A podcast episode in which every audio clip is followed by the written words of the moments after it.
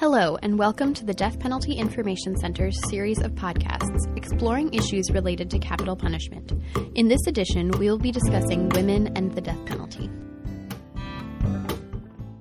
Have women always been represented on death row in the United States? When was the first woman executed? Yes, in theory, women have always been eligible for the death penalty in the United States, though they have been executed far less often than men. The first woman executed in what is now the U.S. was Jane Champion in 1632. She received the death penalty in Virginia for murder. The first woman executed in the modern era of the death penalty was Velma Barfield. She was given a lethal injection in North Carolina in 1984. Do death penalty laws treat men and women differently? No, the laws are written in a gender-neutral way. However, the federal government forbids the execution of a woman who is pregnant. The U.S. has also ratified a treaty with a similar provision. In some countries, criminal laws are specifically written to affect women and men differently. What percentage of death row inmates are women? What percentage of executions involve women? As of October 31, 2010, there were 55 women on death row. They made up 1.7% of all death row inmates. In all of American history, there have only been 569 documented executions of women, out of over 15,000 total executions. Since 1976, 12 women have been executed, accounting for about 1% of executions during that time. Of those 12, 3 had given up their appeals, making them volunteers for execution. Does gender bias affect whether women are sentenced to death? Are women less likely than men to get the death penalty for similar crimes?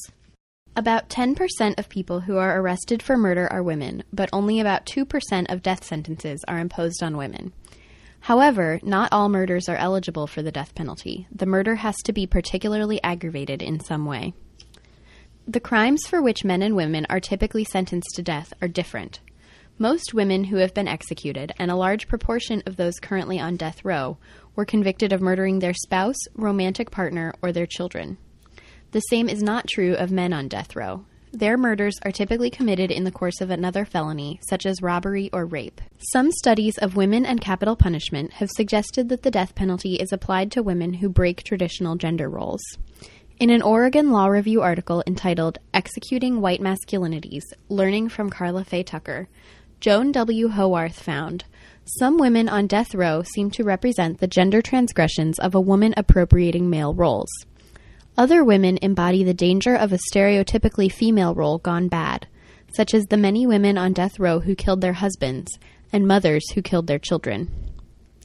In general, it is difficult to know whether gender bias plays a role in death sentences because the pool of women sentenced to death is small. Statistical studies require a larger number of comparable cases. There may be a gender bias based on the gender of the victim in the underlying crime. A 2011 study by Stephen and Naomi Schatz found that in cases in California where the victim was a woman, the death sentence rate was 7 times the rate as when men were victims." Is there any gender difference in support for the death penalty? Yes. In public opinion polls, women are almost always less supportive of the death penalty than men. For example, a 2007 Gallup poll found a gap of 12% between men's and women's support for the death penalty. What are some notable examples of women who were executed?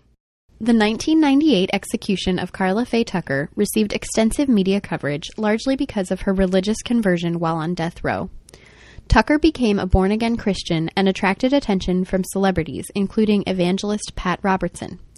Despite clemency requests from Robertson, Newt Gingrich, and Pope John Paul II, Texas Governor George W. Bush denied clemency for Tucker.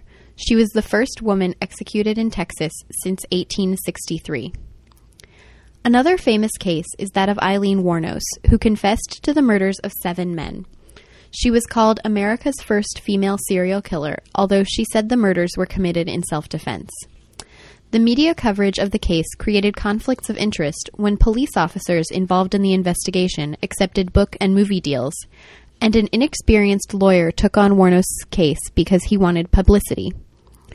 Wuornos also suffered from mental illness, raising questions of whether she should be allowed to drop her appeals as she requested.